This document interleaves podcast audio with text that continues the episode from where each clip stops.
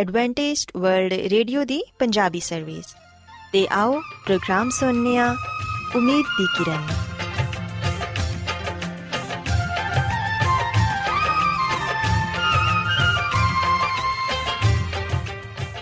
ਸਾਥਿਓ, ਮੈਂ ਤੁਹਾਡੀ ਮੇਜ਼ਬਾਨ ਫਰਸਲੀਮ ਪ੍ਰੋਗਰਾਮ ਉਮੀਦ ਦੀ ਕਿਰਨ ਦੇ ਨਾਲ ਤੁਹਾਡੀ ਖidmat 'ਚ ਹਾਜ਼ਰ ਹਾਂ।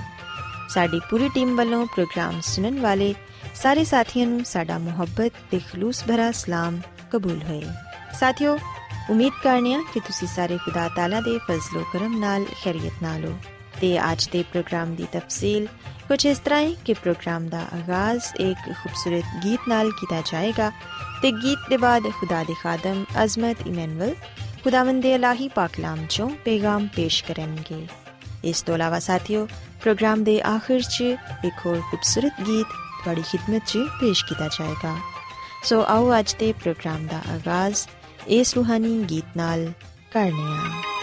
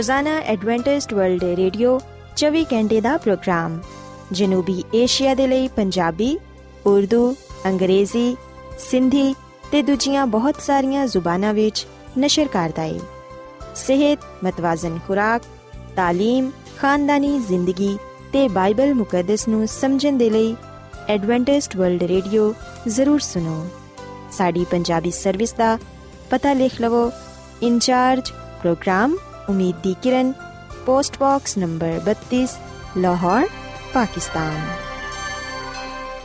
Adventist world radio ਵੱਲੋਂ ਪ੍ਰੋਗਰਾਮ ਉਮੀਦ ਦੀ ਕਿਰਨ ਨਿਸ਼ਰ ਕੀਤਾ ਜਾ ਰਿਹਾ ਹੈ ਹੁਣ ਵੇਲਾ ਹੈ ਕਿ ਅਸੀਂ ਖੁਦਾ ਦੇ ਪਾਕ ਕਲਾਮ ਚੋਂ ਪੈਗਾਮ ਸੁਣੀਏ ਤੇ ਅੱਜ ਤੁਹਾਡੇ ਲਈ ਪੈਗਾਮ ਖੁਦਾ ਦੇ ਖਾਦਮ ਅਜ਼ਮਤ ਇਮਨੁਅਲ ਪੇਸ਼ ਕਰਨਗੇ ਤੇ ਆਓ ਆਪਣੇ ਦਿਲਾਂ ਨੂੰ ਤਿਆਰ ਕਰੀਏ ਤੇ ਖੁਦਾ ਦੇ ਕਲਾਮ ਨੂੰ ਸੁਣੀਏ ਯਿਸੂ ਮਸੀਹ ਦੇ ਅਜ਼ਲੀ ਤੇ ਅਬਦੀ ਨਾਮ ਵਿੱਚ ਸਾਰੇ ਸਾਥੀਆਂ ਨੂੰ ਸਲਾਮ। ਸਾਥਿਓ, ਮੈਂ ਮਸੀਹ ਯਿਸੂ ਵਿੱਚ ਤੁਹਾਡਾ ਖਾਦੀਮ ਅਜ਼ਮਤ ਇਮਾਨੁਅਲ, ਕਲਾਮੇ ਮੁਕੱਦਸ ਦੇ ਨਾਲ ਤੁਹਾਡੀ ਖਿਦਮਤ ਵਿੱਚ ਹਾਜ਼ਰ ਹਾਂ ਤੇ ਮੈਂ ਖੁਦਾਵੰਦ ਖੁਦਾ ਦਾ ਸ਼ੁਕਰ ਅਦਾ ਕਰਨਾ ਵਾਂ ਕਿ ਅੱਜ ਮੈਂ ਤੁਹਾਨੂੰ ਇੱਕ ਵਾਰ ਫੇਰ ਖੁਦਾਵੰਦ ਦਾ ਕਲਾਮ ਸੁਣਾ ਸਕਾਂ। ਸਾਥੀਓ, ਮੈਨੂੰ ਉਮੀਦ ਹੈ ਕਿ ਤੁਸੀਂ ਹੁਣ ਖੁਦਾਵੰਦ ਦੇ ਕਲਾਮ ਨੂੰ ਸੁਣਨ ਦੇ ਲਈ ਤਿਆਰ ਹੋ। ਆਓ ਆਪਣੇ ਈਮਾਨ ਦੀ ਮਜ਼ਬੂਤੀ ਤੇ ਈਮਾਨ ਦੀ ਤਰੱਕੀ ਦੇ ਲਈ ਖੁਦਾਵੰਦ ਦੇ ਕਲਾਮ ਨੂੰ ਸੁਣੀਏ, ਅੱਜ ਅਸੀਂ ਜਿਸ ਗੱਲ ਨੂੰ ਸਿੱਖਾਂਗੇ, ਉਹ ਹੈ ਕਿ ਖੁਦਾਵੰਦ ਦਾ ਕਲਾਮ ਸਾਨੂੰ ਹੁਕਮ ਦਿੰਦਾ ਹੈ ਕਿ ਅਸੀਂ ਗੁਨਾਹ ਨਾ ਕਰੀਏ। ਸਾਥੀਓ, ਅਗਰ ਅਸੀਂ ਯਹੋਨਾ ਦੀ ਅੰਜੀਲ ਦੇ 8ਵੇਂ ਬਾਬ ਦੀ ਪਹਿਲੀ ਐਤ ਤੋਂ ਲੈ ਕੇ 11ਵੀਂ ਐਤ ਤੱਕ ਪੜ੍ਹੀਏ, ਤੇ ਇੱਥੇ ਸਾਨੂੰ ਇੱਕ ਐਸਾ ਵਾਕਿਆ ਪੜਨ ਨੂੰ ਮਿਲੇਗਾ ਜਿਦੇ ਵਿੱਚ ਯਿਸੂ ਮਸੀਹ ਨੇ ਇੱਕ ਔਰਤ ਦੇ ਗੁਨਾਹਾਂ ਨੂੰ ਮਾਫ ਕੀਤਾ ਤੇ ਉਹਨੂੰ ਆ ਫਿਰ ਹੁਕਮ ਦਿੱਤਾ ਕਿ ਉਹ ਫਿਰ ਗੁਨਾਹ ਨਾ ਕਰੇ। ਆਓ ਅਸੀਂ ਕੁਝ ਦੇਰ ਦੇ ਲਈ ਇਸ ਵਾਕਿਏ ਤੇ ਗੁਰਖੋਸ ਕਰੀਏ ਸਾਥੀਓ ਯੋਹਨਾ ਦੀ ਅੰਜੀਲ ਦੇ 8 ਬਾਬ ਦੀ ਪਹਿਲੀ ਐਤ ਤੋਂ ਲੈ ਕੇ 5 ਐਤ ਤੱਕ ਆ ਗੱਲ ਲਿਖੀ ਹੋਈ ਏ ਕਿ ਯਿਸੂ ਮਸੀਹ ਜ਼ੈਤੂਨ ਦੇ ਪਹਾੜ ਨੂੰ ਗਿਆ ਸਵੇਰ ਸਵੇਰੇ ਹੀ ਉਹ ਫਿਰ ਹੈਕਲ ਵਿੱਚ ਆਇਆ ਤੇ ਸਾਰੇ ਲੋਕੀ ਉਹਦੇ ਕੋਲ ਆਏ ਤੇ ਉਹ ਬਹਿ ਕੇ ਉਹਨਾਂ ਨੂੰ تعلیم ਦੇਣ ਲੱਗਾ ਫੱਕੀ ਤੇ ਫਰੀਸੀ ਇੱਕ ਔਰਤ ਨੂੰ ਲਿਆਏ ਜਿਹੜੀ ਜ਼ਨਾ ਵਿੱਚ ਪਕੜੀ ਗਈ ਸੀ ਉਹ ਉਹਨੂੰ ਵਿੱਚ ਖੜਾ ਕਰਕੇ ਯਿਸੂ ਨੂੰ ਕਹਿਣ ਲੱਗੇ ਕਿ ਐ ਉਸਤਾਦ ਆ ਔਰਤ ਜ਼ਨਾ ਵਿੱਚ ਗੁਨਾਹ ਕਰਦੇ ਹੋਇਆਂ ਪਕੜੀ ਗਈ ਏ ਤੋਰੇਤ ਵਿੱਚ موسی ਨੇ ਸਾਨੂੰ ਹੁਕਮ ਦਿੱਤਾ ਹੈ ਕਿ ਇੰਜ ਦੀ ਔਰਤਾਂ ਨੂੰ ਸੰਸਾਰ ਕੀਤਾ ਜਾਏ ਸੋ ਤੂੰ ਇਸ ਔਰਤ ਦੇ ਬਾਰੇ ਕੀ ਕਹਿਣਾ ਹੈ ਸਾਥੀਓ ਅਸੀਂ ਬਾਈਬਲ ਮੁਕੱਦਸ ਦੇ ਇਸ ਹਵਾਲੇ ਵਿੱਚ ਇਸ ਗੱਲ ਨੂੰ ਪੜ੍ਹਨੇ ਆ ਕਿ ਜਦੋਂ ਖੁਦਾਮ ਦੀ ਯਿਸੂ ਮਸੀਹ ਲੋਕਾਂ ਨੂੰ تعلیم ਦੇਂਦਿਆ ਸੀ ਉਸ ਵੇਲੇ ਫੱਕੀ ਤੇ ਫਰੀਸੀ ਇੱਕ ਔਰਤ ਨੂੰ ਲੈ ਕੇ ਆਏ ਜਿਹੜੀ ਕਿ ਜ਼ਨਾਕਾਰੀ ਵਿੱਚ ਪਕੜੀ ਗਈ ਸੀ ਸਾਥੀਓ ਫੱਕੀ ਤੇ ਫਰੀਸੀ ਆ ਯਹੂਦੀਆਂ ਦਾ ਇੱਕ ਐਸਾ ਫਿਰਕਾ ਹੈ ਜਿਹੜਾ ਕਿ ਇਸ ਗੱਲ ਦਾ ਦਾਵਾ ਕਰਦਾ ਹੈ ਕਿ ਉਹ ਬੜੀ ਪਾਬੰਦੀ ਦੇ ਨਾਲ ਸ਼ਰੀਅਤ ਤੇ ਅਮਲ ਕਰਦੇ ਨੇ ਤੇ ਸਾਥੀਓ ਇਹ ਗੱਲ ਸੱਚ ਵੀ ਏ ਕਿ ਫੱਕੀ ਤੇ ਫਰੀਸੀ ਸ਼ਰੀਅਤ ਨੂੰ ਬੜੀ ਅੱਛੀ ਤਰ੍ਹਾਂ ਜਾਣਦੇ ਸਨ ਤੇ ਬੜੀ ਪਾਬੰਦੀ ਦੇ ਨਾਲ ਅਮਲ ਵੀ ਕਰਦੇ ਸਨ। ਤੇ ਜਿਹੜਾ ਕੋਈ ਸ਼ਖਸ ਸ਼ਰੀਅਤ ਨੂੰ ਨਹੀਂ ਮੰਨਦਾ ਸੀ ਜਾਂ ਜਿਹੜਾ ਸ਼ਰੀਅਤ ਦੀਆਂ ਗੱਲਾਂ ਨੂੰ ਰੱਦ ਕਰਦਾ ਸੀ, ਅਗਰ ਕਿਸੇ ਕੋਲੋਂ ਗਲਤੀ ਖਤਾ ਹੋ ਜਾਂਦੀ, ਫੱਕੀ ਤੇ ਫਰੀਸੀ ਫੌਰਨ ਉਹਨਾਂ ਤੇ ਸਜ਼ਾ ਲਾਗੂ ਕਰਦੇ। ਸ਼ਰੀਅਤ ਦੇ ਮੁਤਾਬਿਕ ਉਹਨਾਂ ਨੂੰ ਸਜ਼ਾ ਦਿੰਦੇ। ਪਰ ਅਸੀਂ ਵਿਖਨੇ ਕਿ ਖੁਦਾਵੰਦ ਇਸ ਗੱਲ ਤੋਂ ਵਾਕਿਫ ਸੀ। ਖੁਦਾਵੰਦ ਜਿਹੜਾ ਕਿ ਦਿਲਾਂ ਨੂੰ ਜਾਣਦਾ ਹੈ। ਬਾਈਬਲ ਮੁਕੱਦਸ ਗੱਲ ਬਿਆਨ ਕਰਦੀ ਹੈ ਕਿ ਫੱਕੀ ਤੇ ਫਰੀਸੀ ਬੈਰੂਨੀ ਤੌਰ ਨਾਲ ਤੇ ਬੜੇ ਅੱਛੇ ਸਨ। ਵਖਾਈ ਤੇ ਬੜੇ ਅੱਛੇ ਦਿੰਦੇ ਸਨ, ਪਰ ਦਿਲੋਂ ਆ ਖੁਦਾ ਤੋਂ ਦੂਰ ਸਨ। ਇਹਨਾਂ ਦੇ ਦਿਲਾਂ ਵਿੱਚ ਹਰ ਤਰ੍ਹਾਂ ਦੀ ਬੁਰਾਈ ਪਾਈ ਜਾਂਦੀ ਸੀ, ਆ ਦਿਲੋਂ ਖੁਦਾ ਤੋਂ ਦੂਰ ਸਨ। ਸੋ ਖੁਦਾਵੰਦ ਦਾ ਕਲਾਮ ਸਾਨੂੰ ਆ ਗੱਲ ਦੱਸਦਾ ਹੈ ਕਿ ਫੱਕੀ ਤੇ ਫਰੀਸੀ ਇੱਕ ਔਰਤ ਨੂੰ ਜਿਹੜੀ ਜ਼ਨਾ ਵਿੱਚ ਪਕੜੀ ਗਈ ਸੀ, ਉਹਨੂੰ ਉਹ ਯਿਸੂ ਮਸੀਹ ਦੇ ਕੋਲ ਇਸ ਲਈ ਲੈ ਕੇ ਆਏ ਤਾਂ ਕਿ ਉਹ ਦਰਅਸਲ ਯਿਸੂ ਮਸੀਹ ਨੂੰ ਆਜ਼ਮਾ ਸਕਣ। ਉਹਨਾਂ ਦਾ ਮਕਸਦ ਯਿਸੂ ਮਸੀਹ ਨੂੰ ਫਸਾਣਾ ਸੀ, ਯਿਸੂ ਮਸੀਹ ਨੂੰ ਆਜ਼ਮਾਣਾ ਸੀ।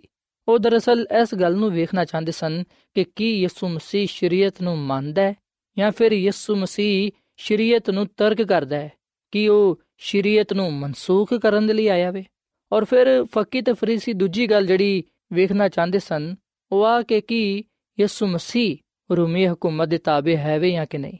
ਯਹੋਨਾ ਦੇ ਅੰਜੀਲ ਦੇ 8 ਬਾਬ ਦੇ 6 ਅਧ ਵਿੱਚ ਲਿਖਿਆ ਕਿ ਉਹਨਾਂ ਨੇ ਉਹਨੂੰ ਆਜ਼ਮਾਨ ਦੇ ਲਈ ਆਕਿਆ ਸੀ ਤਾਂ ਕਿ ਉਹ ਦਿਲ ਤੇ ਇਲਜ਼ਾਮ ਲਗਾਉਣ ਦਾ ਕੋਈ ਸਬਬ ਕੱਢਣ।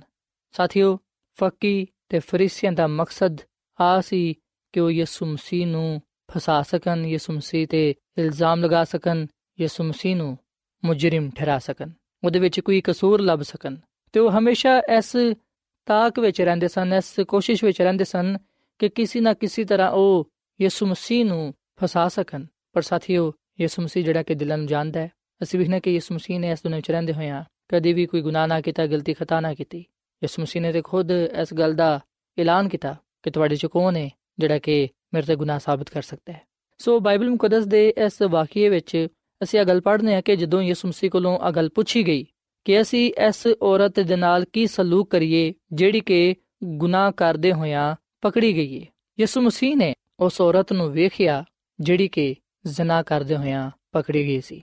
ਸਾਥੀਓ, ਉਹ ਔਰਤ ਘਬਰਾਈ ਹੋਈ, ਪਰੇਸ਼ਾਨ ਲੋਕਾਂ ਦੇ ਦਰਮਿਆਨ ਖੜੀ ਹੋਈ ਸੀ। ਚਾਰੋਂ ਪਾਸੇ ਲੋਕ ਖੜੇ ਹੋਏ ਸਨ ਤੇ ਉਸ ਔਰਤ ਨੂੰ ਵਿਚਕਾਰ ਖੜਾ ਕੀਤਾ ਹੋਇਆ ਸੀ। ਉਹ ਔਰਤ ਯਿਸੂ ਮਸੀਹ ਦੇ ਕਦਮਾਂ ਵਿੱਚ ਡਿੱਗੀ ਹੋਈ ਸੀ, ਸ਼ਰਮ ਦੇ ਨਾਲ ਸਿਰ ਝੁਕਾਈ ਹੋਈ ਸੀ। ਯਿਸੂ ਮਸੀਹ ਨੇ ਇਸ ਗੱਲ ਨੂੰ ਵੇਖਿਆ, ਇਸ ਗੱਲ ਨੂੰ ਜਾਣਿਆ ਕਿ ਆ ਔਰਤ ਆਪਣੇ ਗੁਨਾਹ ਤੇ ਪਛਿਮਾਨ ਹੈ ਇਹਨੂੰ ਆਪਣੇ ਗੁਨਾਹ ਤੇ ਅਫਸੋਸ ਹੈ ਤੇ ਦੇ ਦਿਲ ਵਿੱਚ ਤਬਦੀਲੀ ਦੀ ਕਿਰਨ ਪਾਈ ਜਾਂਦੀ ਹੈ ਸੋ ਯਿਸੂ ਮਸੀਹ ਨੇ ਉਸ ਔਰਤ ਤੇ ਰਹਿਮ ਕੀਤਾ। ਉਹਨੂੰ ਮੌਕਾ ਤਾ ਕੀਤਾ ਕਿ ਉਹ ਤੋਬਾ ਕਰਕੇ ਆਪਣੀ ਜ਼ਿੰਦਗੀ ਨੂੰ ਬਦਲੇ ਤੇ ਗੁਨਾਹ ਤੋਂ ਮਾਫੀ ਪਾ ਕੇ ਇੱਕ ਨਵੇਂ ਸਿਰੇ ਤੋਂ ਜ਼ਿੰਦਗੀ ਸ਼ੁਰੂ ਕਰ ਸਕੇ। ਸੋ ਅਸੀਂ ਬਾਈਬਲ ਮੁਕੱਦਸ ਵਿੱਚ ਆ ਗੱਲ ਪੜ੍ਹਨੇ ਆ ਕਿ ਜਦੋਂ ਲੋਕ ਚਾਰੋਂ ਪਾਸੇ ਖੜੇ ਹੋਏ ਸਨ, ਉਹ ਐਸੇ ਇੰਤਜ਼ਾਰ ਵਿੱਚ ਸਨ ਕਿ ਸਾਨੂੰ ਹੁਕਮ ਮਿਲੇ ਤੇ ਅਸੀਂ ਇਸ ਔਰਤ ਨੂੰ ਸੰਸਾਰ ਕਰ ਦਈਏ, ਇਹਨੂੰ ਪੱਥਰ ਮਾਰ-ਮਾਰ ਕੇ ਮਾਰ ਦਈਏ। ਪਰ ਅਸੀਂ ਵਿਖਣਾ ਕਿ ਯਿਸੂ ਮਸੀਹ ਨੇ ਉਹਨਾਂ ਲੋਕਾਂ ਨੂੰ ਜਿਹੜੇ ਉੱਥੇ ਖਲੋਤੇ ਹੋਏ ਸਨ, ਜਿਹੜੇ ਔਰਤ ਨੂੰ ਸੰਸਾਰ ਕਰਨ ਦੇ ਲਈ ਖੜੇ ਹੋਏ ਸਨ। ਯਿਸੂ ਮਸੀਹ ਨੇ ਉਹਨਾਂ ਨੂੰ ਕੁਝ ਨਾ ਕਿਹਾ, ਬਲਕਿ ਅਸੀਂ ਵਿਖਣਾ ਕਿ ਯਿਸੂ ਮਸੀਹ ਜ਼ਮੀਨ ਤੇ ਝੁਕ ਕੇ ਆਪਣੀ ਉਂਗਲੀ ਦੇ ਨਾਲ ਲਿਖਣ ਲੱਗਾ ਤੇ ਜਿਹੜੇ ਅਲਫਾਜ਼ ਯਿਸੂ ਮਸੀਹ ਨੇ ਆਪਣੀ ਉਂਗਲੀ ਦੇ ਨਾਲ ਜ਼ਮੀਨ ਤੇ ਲਿਖੇ ਉਹ ਆਸਨ ਕਿ ਜਿਹੜਾ ਤੁਹਾਡੇ ਚੋਂ ਬੇਗੁਨਾਹ ਹੋਏ, ਉਹੀ ਪਹਿਲੂ ਇਹਨੂੰ ਪੱਥਰ ਮਾਰੇ। ਜਦੋਂ ਆ ਅਲਫਾਜ਼ ਆ ਕਲਾਮ ਲੋਕਾਂ ਨੇ ਪੜਿਆ ਤੇ ਅਸੀਂ ਯੋਹਨਾ ਦੀ ਅੰਜੀਲ ਦੇ 8 ਬਾਬ ਦੀ 8ਵੀਂ ਐਤ ਵਿੱਚ ਗੱਲ ਪੜ੍ਹਨੇ ਆ ਕਿ ਉਹ ਆ ਸੁਣ ਕੇ ਵੱਡੇ ਤੋਂ ਲੈ ਕੇ ਛੋਟੇ ਤੱਕ ਇੱਕ ਇੱਕ ਕਰਕੇ ਨਿਕਲ ਗਏ ਤੇ ਯਿਸੂ ਕੱਲਾ ਰਹਿ ਗਿਆ ਤੇ ਔਰਤ ਉੱਥੇ ਹੀ ਵਿੱਚ ਖੜੀ ਰਹਿ ਗਈ। ਸੋ ਸਾਥੀਓ ਦਾ ਮਤਲਬ ਹੈ ਕਿ ਲੋਕਾਂ ਨੇ ਉਸ ਔਰਤ ਨੂੰ ਸੰਸਾਰ ਨਾ ਕੀਤਾ। ਕਿਸੇ ਨੇ ਵੀ ਉਸ ਔਰਤ ਨੂੰ ਪੱਥਰ ਨਾ ਮਾਰੇ। ਕਿਉਂਕਿ ਯਿਸੂ ਮਸੀਹ ਨੇ ਉਹਨਾਂ ਲੋਕਾਂ ਦੇ ਨਾਲ ਆ ਕਲਾਮ ਕੀਤਾ। ਯਿਸੂ ਮਸੀਹ ਨੇ ਜ਼ਮੀਨ ਤੇ ਅਲਫਾਜ਼ ਲਿਖੇ ਕਿ ਜਿਹੜਾ ਤੁਹਾਡੇ ਚੋਂ ਬੇਗੁਨਾਹ ਹੋਏ, ਉਹੀ ਪਹਿਲੂ ਇਹਨੂੰ ਪੱਥਰ ਮਾਰੇ। ਅਸੀਂ ਵੀ ਨਾ ਕਿ ਉੱਥੇ ਜਿਹੜੇ ਲੋਕ ਮੌਜੂਦ ਸਨ, ਉਹਨਾਂ ਨੇ ਇਸ ਗੱਲ ਨੂੰ ਜਾਣਿਆ ਕਿ ਸਾਡੇ ਚੋਂ ਤੇ ਕੋਈ ਨਹੀਂ ਬੇਗੁਨਾਹ। ਸਾਥੀਓ ਆ ਗੱਲ ਸੱਚ ਹੈ ਇਸ ਦੁਨੀਆਂ ਵਿੱਚ ਕੋਈ ਵੀ ਐਸਾ ਇਨਸਾਨ ਨਹੀਂ ਹੈ ਜਿਹੜਾ ਕਿ ਆ ਗੱਲ ਕਹਿ ਸਕੇ ਕਿ ਮੈਂ ਬੇਗੁਨਾਹ ਹਾਂ ਮੈਂ ਕਦੀ ਵੀ ਗੁਨਾਹ ਨਹੀਂ ਕੀਤਾ। ਖੁਦਾਵੰਦ ਦਾ ਕਲਾਮ ਫਰਮਾਂਦਾ ਹੈ ਕਿ ਅਗਰ ਕੋਈ ਇਨਸਾਨ ਆ ਗੱਲ ਕਹਿੰਦਾ ਹੈ ਕਿ ਮੈਂ ਬੇਗੁਨਾਹ ਹਾਂ ਮੈਂ ਕਦੀ ਨਹੀਂ ਗੁਨਾਹ ਕੀਤਾ, ਇਹਦਾ ਮਤਲਬ ਹੈ ਕਿ ਉਹ ਝੂਠ ਬੋਲਦਾ ਹੈ, ਆਪਣੇ ਆਪ ਨੂੰ ਧੋਖਾ ਦਿੰਦਾ ਹੈ। ਅਗਰ ਅਸੀਂ ਯਹੋਨਾ ਦਾ ਪਹਿਲਾ ਖਾਤੇ ਦੇ ਪਹਿਲੇ ਬਾਬ ਦੀ 8 ਹੱਥ ਪੜ੍ਹੀਏ ਤੇ ਇਥੇ ਲਿਖਿਆ ਕਿ ਅਗਰ ਅਸੀਂ ਕਹੀਏ ਕਿ ਅਸੀਂ ਬੇਗੁਨਾਹ ਹਾਂ, ਤੇ ਫਿਰ ਅਸੀਂ ਆਪਣੇ ਆਪ ਨੂੰ ਫਰੇਬ ਦੇਨੇ ਆ ਸਾਡੇ ਵਿੱਚ ਸਚਾਈ ਨਹੀਂ ਹੈ।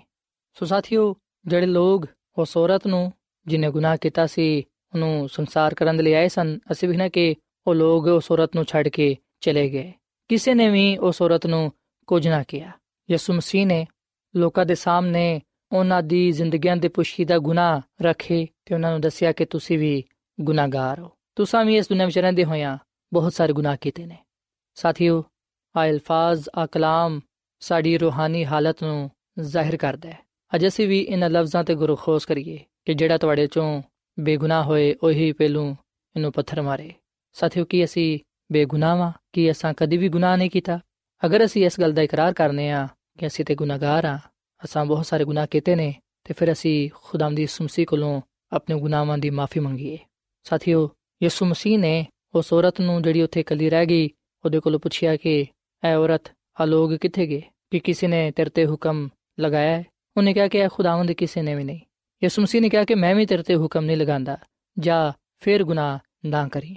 ਸਾਥੀਓ, ਯਿਸੂ ਮਸੀਹ ਨੇ ਆ ਅਲਫਾਜ਼ ਜਦੋਂ ਕਹੇ ਕਿ, ਜਾ ਫਿਰ ਗੁਨਾਹ ਨਾ ਕਰੀ, ਇਹਦਾ ਮਤਲਬ ਹੈ ਕਿ ਯਿਸੂ ਮਸੀਹ ਨੇ ਉਹਦੇ ਮਾਜ਼ੀ ਦੇ ਗੁਨਾਹਾਂ ਨੂੰ ਮਾਫ ਕਰ ਦਿੱਤਾ ਜਿਵੇਂ ਹੀ ਉਸ ਔਰਤ ਨੇ ਆ ਅਲਫਾਜ਼ ਸੁਨੇ ਕਿ ਮੇਰੇ ਗੁਨਾਹ ਮਾਫ ਹੋ ਗਏ ਨੇ ਮੈਨੂੰ ਨਵੀਂ ਜ਼ਿੰਦਗੀ ਮਿਲ ਗਈ ਏ ਉਹ ਯਿਸੂ ਮਸੀਹ ਦਾ ਸ਼ੁਕਰ ਅਦਾ ਕਰਨ ਲੱਗੀ ਤੇ ਆਪਣੇ ਘਰ ਨੂੰ ਚਲੀ ਗਈ ਸਾਥੀਓ ਆਹੀ ਉਹਦੀ ਜ਼ਿੰਦਗੀ ਦਾ ਅਸਰ ਨੂੰ ਆਗਾਜ਼ ਸੀ ਯਾਨੀ ਕਿ ਪਾਕੀਜ਼ਗੀ ਤੇ ਇਤਮਾਨਾਨ ਦੀ ਜ਼ਿੰਦਗੀ ਜਿਹੜੀ ਖੁਦਾ ਦੇ ਲਈ ਵਕਫ ਹੋ ਗਈ ਸੀ ਯਿਸੂ ਮਸੀਹ ਨੇ ਉਸ ਔਰਤ ਨੂੰ ਨਵੀਂ ਜ਼ਿੰਦਗੀ عطا ਫਰਮਾਈ ਉਹਦੀ ਰੂਹਾਨੀ ਤੇ ਜਿਸਮਾਨੀ ਬਿਮਾਰੀ ਨੂੰ ਦੂਰ ਕਰ ਦਿੱਤਾ ਸਾਥੀਓ ਉਸ ਔਰਤ ਨੇ ਯਿਸੂ ਮਸੀਹ ਨੂੰ ਨਜਾਤ ਦੇਹਿੰਦਾ ਕਬੂਲ ਕੀਤਾ ਅਸੀਂ ਵਿਖਨੇ ਕਿ ਫਕੀਆਂ ਤੇ ਫਰੀਸੀਆਂ ਨੇ ਵੀ ਯਿਸੂ ਮਸੀਹ ਦੇ ਇਨਸਾਫ ਦੇ ਅੱਗੇ ਉਹਦੇ ਕਲਾਮ ਦੇ ਅੱਗੇ ਕੋਈ ਗੱਲ ਨਾ ਕਹੀ ਯਿਸੂ ਮਸੀਹ ਨੇ ਸ਼ਰੀਅਤ ਨੂੰ ਵੀ ਪੂਰਾ ਕੀਤਾ ਤੇ ਰੂਮੀ ਹਕੂਮਤ ਦੇ ਕਾਨੂੰਨ ਨੂੰ ਵੀ ਨਾ ਤੋੜਿਆ ਸਾਥੀਓ ਇਸ ਵਾਕਿਏ ਵਿੱਚ ਅਸੀਂ ਖੁਦਾ ਦਾ ਫਜ਼ਲ ਪਾਨੇ ਆ ਆ ਵਾਕਿਆ ਸਾਨੂੰ ਗੱਲ ਸਿਖਾਉਂਦਾ ਹੈ ਕਿ ਅਗਰ ਅਸੀਂ ਆਪਣੇ ਗੁਨਾਹਾਂ ਦਾ ਇਕਰਾਰ ਕਰੀਏ, ਤੇ ਫਿਰ ਉਹ ਸਾਡੇ ਗੁਨਾਹਾਂ ਨੂੰ ਮਾਫ ਕਰਨ ਤੇ ਸਾਨੂੰ ਸਾਰੀ ਨਾਰਾਜ਼ਗੀ ਤੋਂ ਪਾਕ ਕਰਨ ਵਿੱਚ ਸੱਚਾ ਤੇ ਆਦਿਲ ਹੈ ਸਾਥੀਓ, ਖੁਦਾ ਦੀ ਖਾਦਮਾ ਮਿਸਿਸ ਐਲਨ ਜੀ ਵਾਈਟ ਆਪਣੀ ਕਿਤਾਬ ਸ਼ਿਫਾ ਦੇ ਚਸ਼ਮੇ ਦੇ ਸਫਾ ਨੰਬਰ 50 ਵਿੱਚ ਆ ਲਿਖਦੀ ਏ ਕਿ ਐਸੇ ਡਿੱਗੀ ਹੋਈ ਰੂਹ ਨੂੰ ਉਠਾ ਕੇ ਖੁਦਾਵੰਦ ਯਿਸੂ ਮਸੀਹ ਨੇ ਜਿਸਮਾਨੀ ਬਿਮਾਰੀਆਂ ਤੋਂ ਸ਼ਿਫਾ ਬਖਸ਼ਣ ਦੀ ਨਿਸਬਤ ਇੱਕ ਵੱਧ ਕੇ ਮੌਜਜ਼ਾ ਵਿਖਾਇਆ। ਉਹਨੇ ਰੂਹਾਨੀ ਬਿਮਾਰੀ ਤੋਂ ਸ਼ਿਫਾ ਬਖਸ਼ੀ ਜਿਹੜੀ ਅਬਦੀ ਮੌਤ ਲਿਆਂਦੀ ਏ। ਆ ਖਾਤੂਨ ਖੁਦਾਵੰਦ ਯਿਸੂ ਮਸੀਹ ਦੀ ਵੱਡੀ ਜਾਨਸਾਰ ਸਾਬਿਤ ਹੋਈ। ਖੁਦਾਵੰਦ ਯਿਸੂ ਮਸੀਹ ਹਰ ਇੱਕ ਦੇ ਮਾਹੌਲ ਤੇ ਹਾਲਤ ਤੋਂ ਵਾਕਿਫ ਹੈ ਜਿੰਨਾ ਕੋਈ ਜ਼ਿਆਦਾ ਗੁਨਾਹ ਵਿੱਚ ਡੁੱਬਿਆ ਹੈ ਉਨੀ ਹੀ ਜ਼ਿਆਦਾ ਉਹਨੂੰ ਨਜਾਤ ਦੇਹਿੰਦਾ ਦੀ ਲੋੜ ਹੈ ਖੁਦਾਵੰਦ ਯਿਸੂ ਮਸੀਹ ਦਾ ਦਿਲ ਉਹਨਾਂ ਬੇਬਸਾਂ ਦੇ ਲਈ ਜ਼ਿਆਦਾ ਭਾਰਾਂਦਾ ਹੈ ਜਿਹੜੇ ਅਬਲੀਸ ਦੇ ਕਬਜ਼ੇ ਵਿੱਚ ਬੇਸਹਾਰਾ, ਬੇਯਾਰੋ ਮਦਦਗਾਰ ਅਜ਼ੀਅਤ ਉਠਾਉਂਦੇ ਨੇ। ਕਿਉਂਕਿ ਉਹਨੇ ਆਪਣੇ ਖੂਨ ਨਾਲ ਬਣੇ ਨੂੰ ਇਨਸਾਨ ਦੇ ਛੁਟਕਾਰੇ ਦੇ ਲਈ ਲਿਖ ਦਿੱਤਾ ਹੈ। ਖੁਦਾਵੰਦ ਯਿਸੂ ਮਸੀਹ ਨਹੀਂ ਚਾਹੁੰਦਾ ਕਿ ਜਿਨ੍ਹਾਂ ਨੂੰ ਉਹਨੇ ਇੰਨੀ ਵੱਡੀ ਕੀਮਤ ਦੇ ਨਾਲ ਖਰੀਦਿਆ ਹੈ, ਉਹ ਦੁਸ਼ਮਣ ਦੀ ਆਜ਼ਮਾਇਸ਼ਾਂ ਦਾ ਨਿਸ਼ਾਨਾ ਬਣਨ। ਉਹ ਨਹੀਂ ਚਾਹੁੰਦਾ ਕਿ ਅਸੀਂ ਗੁਨਾਹ ਵਿੱਚ ਡਿੱਗ ਕੇ ਬਰਬਾਦ ਹੋ ਜਾਈਏ। ਸੋ ਸਾਥੀਓ, ਭਾਵੇਂ ਸਾਡੀ ਰੂਹਾਨੀ ਹਾਲਤ ਕਿੰਨੀ ਹੀ ਖਰਾਬ ਕਿਉਂ ਨਾ ਹੋਏ, ਭਾਵੇਂ ਅਸਾਂ ਕਿੰਨੇ ਹੀ ਵੱਡੇ ਗੁਨਾਹ ਕਿਉਂ ਨਾ ਕੀਤੇ ਹੋਣ, ਖੁਦਾਵੰਦ ਯਿਸੂ ਮਸੀਹ ਸਾਨੂੰ ਹਰ ਤਰ੍ਹਾਂ ਦੀ ਹਾਲਤ ਵਿੱਚ ਕਬੂਲ ਕਰਨ ਦੀ ਕੁਦਰਤ ਰੱਖਦਾ ਹੈ। ਯਿਸੂ ਮਸੀਹ ਮੈਨੂੰ ਤੇ ਤੁਹਾਨੂੰ ਆ ਦਾਵਤ ਦਿੰਦਾ ਹੈ। ਉਹਦਾ ਆ ਫਰਮਾਨ ਹੈ ਕਿ ਐ ਮਿਹਨਤ ਉਠਾਨ ਵਾਲਿਓ ਤੇ ਬੋਝ ਦੇ ਦਬੇ ਹੋਏ ਲੋਕੋ, ਸਾਰੇ ਮੇਰੇ ਕੋਲ ਆਓ, ਮੈਂ ਤੁਹਾਨੂੰ ਆਰਾਮ ਦਵਾਂਗਾ। ਆ ਕਲਾਮ ਅਸੀਂ ਮਤੀ ਦੀ ਅੰਜੀਲ ਦੇ 11ਵੇਂ ਬਾਬ ਦੀ 28 ਆਇਤ ਵਿੱਚ ਪਾਨੇ ਆ ਸੋ ਸਾਥੀਓ, ਆਓ ਅਸੀਂ ਗੁਨਾਹਾਂ ਤੋਂ ਮਾਫੀ ਪਾਣ ਦੇ ਲਈ, ਪਾਕ ਸਾਫ਼ ਹੋਣ ਦੇ ਲਈ ਯਿਸੂ ਮਸੀਹ ਦੇ ਕੋਲ ਆਈਏ, ਯਿਸੂ ਮਸੀਹ ਤੇ ਈਮਾਨ ਲਿਆਈਏ, ਕਿਉਂਕਿ ਯਿਸੂ ਮਸੀਹ ਦਾ ਖੂਨ ਸਾਨੂੰ ਸਾਰੇ ਗੁਨਾਹਾਂ ਤੋਂ ਪਾਕ ਸਾਫ਼ ਕਰਦਾ ਹੈ ਜਦੋਂ ਅਸੀਂ ਯਿਸੂ ਮਸੀਹ ਦੇ ਹਜ਼ੂਰ ਆਪਣੇ ਗੁਨਾਹਾਂ ਦਾ ਇਕਰਾਰ ਕਰਾਂਗੇ ਆਪਣੇ ਗੁਨਾਹਾਂ ਨੂੰ ਤਰਕ ਕਰਾਂਗੇ ਯਿਸੂ ਮਸੀਹ ਤੇ ਕਾਮਿਲ ਭਰੋਸਾ ਰੱਖਾਂਗੇ ਉਹਨੂੰ ਆਪਣਾ ਸ਼ਖਸੀ ਨਜਾਤ ਦੇਹਿੰਦਾ تسلیم ਕਰਾਂਗੇ ਤੇ ਫਿਰ ਯਕੀਨਨ ਖੁਦਾਵੰਦ ਆਪਣੀ ਕੁਦਰਤ ਦੇ ਨਾਲ ਸਾਡੇ ਗੁਨਾਹਾਂ ਨੂੰ ਬਖਸ਼ ਦੇਗਾ ਸਾਨੂੰ ਪਾਕ ਸਾਫ਼ ਕਰੇਗਾ ਤਾਂ ਕਿ ਅਸੀਂ ਉਹਦੇ ਕਲਾਮ ਦੇ ਮੁਤਾਬਿਕ ਆਪਣੀ ਜ਼ਿੰਦਗੀ ਨੂੰ گزار ਸਕੀਏ ਤੇ ਦੇ ਜਲਾਲ ਨੂੰ ਜ਼ਾਹਿਰ ਕਰ ਸਕੀਏ ਸਾਥੀਓ, ਯਾਦ ਰੱਖੋ ਕਿ ਜਦੋਂ ਖੁਦਾਵੰਦ ਯਿਸੂ ਮਸੀਹ ਸਾਡੇ ਗੁਨਾਹਾਂ ਨੂੰ ਬਖਸ਼ ਦਿੰਦਾ ਹੈ, ਉਸ ਵੇਲੇ ਉਹ ਸਾਨੂੰ ਇਸ ਗੱਲ ਦੀ ਹਦਾਇਤ ਕਰਦਾ ਹੈ। ਸਾਨੂੰ ਉਹ ਆ ਹੁਕਮ ਦਿੰਦਾ ਹੈ ਕਿ ਜਾ ਤੇਰੇ ਗੁਨਾਹ ਮਾਫ ਹੋਏ, ਫਿਰ ਗੁਨਾਹ ਨਾ ਕਰੇ। ਆਓ ਅਸੀਂ ਖੁਦਾਵੰਦ ਦਾ ਸ਼ੁਕਰ ਅਦਾ ਕਰੀਏ, ਜਿਨੇ ਸਾਡੇ ਗੁਨਾਹਾਂ ਨੂੰ ਬਖਸ਼ ਦਿੱਤਾ ਹੈ, ਸਾਨੂੰ ਮਾਫ ਕੀਤਾ ਹੈ, ਸਾਡੇ ਤੇ ਆਪਣਾ ਫਜ਼ਲ ਕੀਤਾ ਹੈ, ਤਾਂ ਕਿ ਅਸੀਂ ਫਿਰ ਗੁਨਾਹ ਨਾ ਕਰੀਏ, ਗੁਨਾਹ ਵਿੱਚ ਜ਼ਿੰਦਗੀ ਨਾ ਗੁਜ਼ਾਰੀਏ, ਬਲਕਿ ਅਸੀਂ ਉਹਦੀ ਰਾਸਤਬਾਜ਼ੀ ਵਿੱਚ ਜ਼ਿੰਦਗੀ ਗੁਜ਼ਾਰਦੇ ਹੋਈਆਂ ਉਹਦੀ ਕਾਮਿਲ ਮਰਜ਼ੀ ਨੂੰ ਪੂਰਾ ਕਰ ਸਕੀਏ ਉਹਨੂੰ ਕਬੂਲ ਕਰਕੇ ਹਮੇਸ਼ਾ ਦੀ ਜ਼ਿੰਦਗੀ ਹਾਸਲ ਕਰ ਸਕੀਏ ਬਾਈਬਲ ਮੁਕੱਦਸ ਦੀ ਆ ਤਾਲੀਮ ਹੈ ਆ ਖੁਸ਼ਖਬਰੀ ਦਾ ਪੈਗਾਮ ਹੈ ਕਿ ਜਿਹੜਾ ਕੋਈ ਵੀ ਯਿਸੂ ਮਸੀਹ ਤੇ ਇਮਾਨ ਲਿਆਏਗਾ ਉਹ ਹਲਾਕ ਨਹੀਂ ਹੋਏਗਾ ਬਲਕਿ ਉਹ ਅਬਦੀ ਜ਼ਿੰਦਗੀ ਪਾਏਗਾ ਸੋ ਸਾਥੀਓ ਅੱਜ ਮੈਂ ਤੁਹਾਡੇ ਅੱਗੇ ਅਪੀਲ ਕਰਨਾ ਵਾ ਕਿ ਤੁਸੀਂ ਖੁਦਾਵੰਦ ਯਿਸੂ ਮਸੀਹ ਨੂੰ ਆਪਣਾ ਸ਼ਖਸੀ ਨਜਾਤ ਹਿੰਦਾ تسلیم ਕਰੋ ਉਹਦੇ ਤੇ ਈਮਾਨ ਲਿਆਓ ਜਦੋਂ ਤੁਸੀਂ ਯਿਸੂ ਮਸੀਹ ਨੂੰ ਕਬੂਲ ਕਰੋਗੇ ਯਕੀਨ ਜਾਨੋ ਯਿਸੂ ਮਸੀਹ ਤੁਹਾਡੇ ਗੁਨਾਹਾਂ ਨੂੰ ਬਖਸ਼ ਦੇਣਗੇ, ਤੁਹਾਨੂੰ ਮਾਫ ਫਰਮਾਣਗੇ, ਤੁਹਾਨੂੰ ਨਵੀਂ ਜ਼ਿੰਦਗੀ عطا ਫਰਮਾਣਗੇ ਤਾਂ ਕਿ ਤੁਸੀਂ ਰਾਸਤਬਾਜ਼ੀ ਦੀ ਜ਼ਿੰਦਗੀ گزارਦੇ ਹੋਇਆ ਉਹਦੇ ਜਲਾਲ ਨੂੰ ਜ਼ਾਹਰ ਕਰ ਸਕੋ ਤੇ ਪਾਕੀਜ਼ਗੀ ਵਿੱਚ ਰਹਿੰਦੇ ਹੋਇਆ ਉਹਦੀ ਕੁਰਬਤ ਵਿੱਚ ਕਾਇਮ ਦائم ਰਹਿ ਸਕੋ। ਸੋ ਸਾਥੀਓ, ਆਖਰ ਵਿੱਚ ਮੈਂ ਤੁਹਾਡੇ ਨਾਲ ਮਿਲ ਕੇ ਦੁਆ ਕਰਨਾ ਚਾਹਨਾ ਵਾਂ। ਆਓ ਅਸੀਂ ਆਪਣੇ ਆਪ ਨੂੰ ਖੁਦਾ ਦੇ سپرد ਕਰੀਏ ਤੇ ਖੁਦਾਵੰਦ ਦੇ ਹਜ਼ੂਰ ਦੁਆ ਕਰੀਏ। ਕਦੂਸ ਕਦੂਸ ਕਦੂਸ। ਖੁਦਾਵੰਦ, ਖੁਦਾ ਕਾਦਰ ਮੁਤਲਕ। ਐ ਖੁਦਾਵੰਦ, ਤੂੰ ਹੀ ਤਮਜੀਦ ਤੇ ਇੱਜ਼ਤ ਤੇ ਕੁਦਰਤ ਦੇ ਲਾਇਕ ਹੈ ਕਿਉਂਕਿ ਤੂੰ ਹੀ ਸਾਰੇ ਸ਼ੈਵਾਂ ਨੂੰ ਪੈਦਾ ਕਰਨ ਵਾਲਾ ਹੈ ਤੂੰ ਹੀ ਇਸ ਜਹਾਨ ਦਾ ਖਾਲਕ ਤੇ ਮਾਲਿਕ ਹੈ ਅਸੀਂ ਆਪਣੇ ਆਪ ਨੂੰ ਤੇਰੇ ਹੱਥਾਂ ਵਿੱਚ ਦੇਨੇ ਆ। ਐ ਖੁਦਾਵੰਦ, ਤੂੰ ਸਾਨੂੰ ਕਬੂਲ ਫਰਮਾ। ਅਸੀਂ ਇਸ ਗੱਲ ਦਾ ਇਕਰਾਰ ਕਰਨੇ ਆ, ਇਸ ਗੱਲ ਨੂੰ ਕਬੂਲ ਕਰਨੇ ਆ ਕਿ ਅਸੀਂ ਗੁਨਾਹਗਾਰ ਆ। ਅਸਾਂ ਬਹੁਤ ਸਾਰੇ ਗੁਨਾਹ ਕੀਤੇ ਨੇ। ਐ ਖੁਦਾਵੰਦ ਸਾਡੇ ਗੁਨਾਹਾਂ ਨੂੰ ਬਖਸ਼ ਦੇ। ਅਸੀਂ ਤੇਰੇ ਕੋਲੋਂ ਆਪਣੇ ਗੁਨਾਹਾਂ ਦੀ ਮਾਫੀ ਮੰਗਨੇ ਆ। ਤੂੰ ਸਾਡੇ ਤੇ ਰਹਿਮ ਕਰ।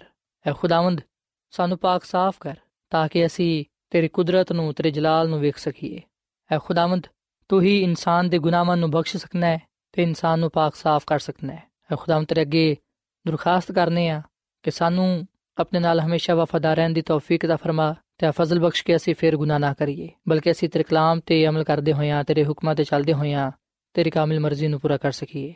ਅਸੀਂ ਖੁਦਾਵੰਦੀ ਉਸਮਸੀ ਤੇ ਇਮਾਨ ਲਿਆਨੇ ਆ ਜਿਹੜਾ ਕਿ ਸਾਡਾ ਨਜਾਤ ਦੇਹਿੰਦਾ ਹੈ ਸਾਡੀਆਂ ਜ਼ਿੰਦਗੀਆਂ ਤੋਂ ਆਪਣੀ ਕੁਦਰਤ ਨੂੰ ਆਪਣੇ ਜਲਾਲ ਨੂੰ ਜ਼ਾਹਿਰ ਕਰ ਤੇ ਤੌਫੀਕ ਦੇ ਕੇ ਅਸੀਂ ਇਸ ਦੁਨੀਆ ਵਿੱਚ ਪਾਕ ਜ਼ਿੰਦਗੀ گزار ਸਕੀਏ ਹੈ ਖੁਦਾਵੰਦ ਮੈਂ ਦੁਆ ਕਰਨਾ ਵਾ ਇਹਨਾਂ ਭਰਾਵਾਂ ਵਾਸਤੇ ਪੈਨਾ ਵਾਸਤੇ ਇਹਨਾਂ ਲੋਕਾਂ ਵਾਸਤੇ ਜਿਨ੍ਹਾਂ ਨੇ ਤੇਰੇ ਕਲਾਮ ਨੂੰ ਸੁਨਿਆ ਹੈ ਇਹਨਾਂ ਨੂੰ ਤੂੰ ਬੜੀ ਬਰਕਤ ਦੇ ਇਹਨਾਂ ਨੂੰ ਤੂੰ ਕਬੂਲ ਫਰਮਾ ਹੈ ਖੁਦਾਵੰਦ ਅਗਰ ਕੋਈ ਇਹਨਾਂ ਚੋਂ ਬਿਮਾਰ ਹੈ ਤੇ ਤੂੰ ਉਹਨੂੰ ਸ਼ਿਫਾ ਦੇ ਤੂੰ ਸਾਡੀ ਬਦਕਾਰੀ ਨੂੰ ਬਖਸ਼ ਦੇ ਤੇ ਸਾਡੀ ਬਿਮਾਰੀਆਂ ਨੂੰ ਸਾਡੇ ਤੋਂ ਦੂਰ ਕਰ ਹੈ ਖੁਦਾਵੰਦ ਤੂੰ ਜਲਾਲ ਦਾ ਬਾਦਸ਼ਾਹ ਹੈ ਤੂੰ ਹੀ ਤਮਜੀਦ, ਇੱਜ਼ਤ ਤੇ ਕੁਦਰਤ ਦੇ ਲਾਇਕ ਹੈ। ਅਸੀਂ ਤੇਰਾ ਸ਼ੁਕਰ ਅਦਾ ਕਰਨੇ ਆ ਕਿ ਤੂੰ ਸਾਨੂੰ ਕਬੂਲ ਕਰਨਾ ਹੈ।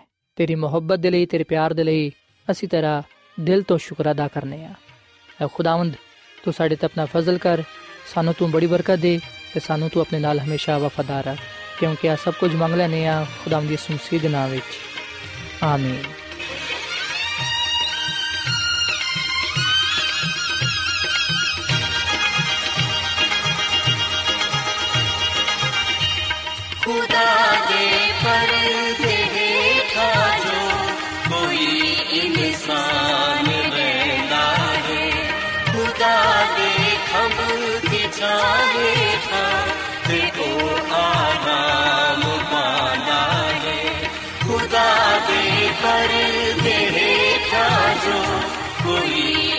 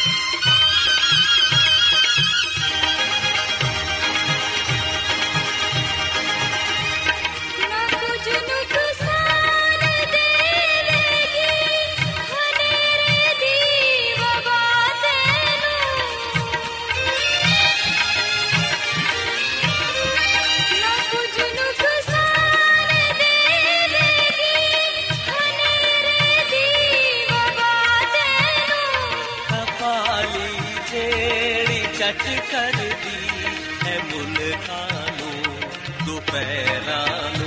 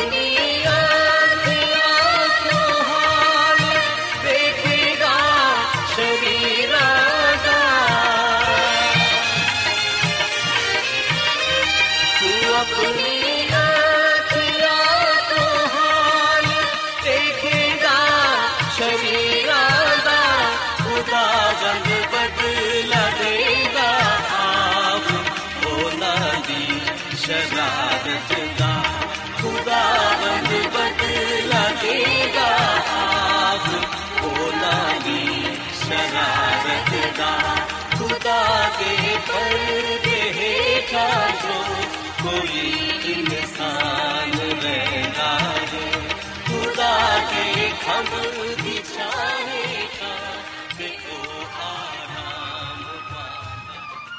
ਐਡਵੈਂਟਿਸਟ ਵਰਲਡ ਰੇਡੀਓ ਵੱਲੋਂ ਪ੍ਰੋਗਰਾਮ ਉਮੀਦ ਦੀ ਕਿਰਨ ਨਿਸ਼ਰ ਕੀਤਾ ਜਾ ਰਿਹਾ ਸੀ। ਉਮੀਦ ਕਰਨੇ ਆ ਕਿ ਅੱਜ ਦਾ ਪ੍ਰੋਗਰਾਮ ਤੁਹਾਨੂੰ ਪਸੰਦ ਆਇਆ ਹੋਵੇਗਾ। ਆਪਣੀ ਦੁਆਇਆ ਦੁਰਖਾਸਤਾਂ ਦੇ ਲਈ ਤੇ ਬਾਈਬਲ ਮੁਕੱਦਸ ਨੂੰ ਜਾਣਨ ਦੇ ਲਈ ਤੁਸੀਂ ਸਾਨੂੰ ਇਸ ਨੰਬਰ ਤੇ WhatsApp ਕਰੋ। ਨੰਬਰ ਨੋਟ ਕਰ ਲਵੋ 001 747 281 2849 ਸਾਥਿਓ, ਤੁਸੀਂ ਸਾਡੇ ਪ੍ਰੋਗਰਾਮ ਇੰਟਰਨੈਟ ਤੇ ਵੀ ਸੁਣ ਸਕਦੇ ਹੋ।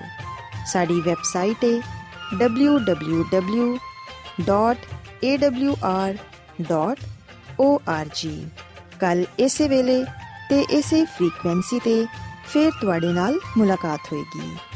ਹੁਣ ਆਪਣੀ ਮੇਜ਼ਬਾਨ ਫਰਾਜ਼ ਸਲੀਮ ਨੂੰ ਇਜਾਜ਼ਤ ਦਿਓ। ਖੁਦਾ ਹਾਫਿਜ਼।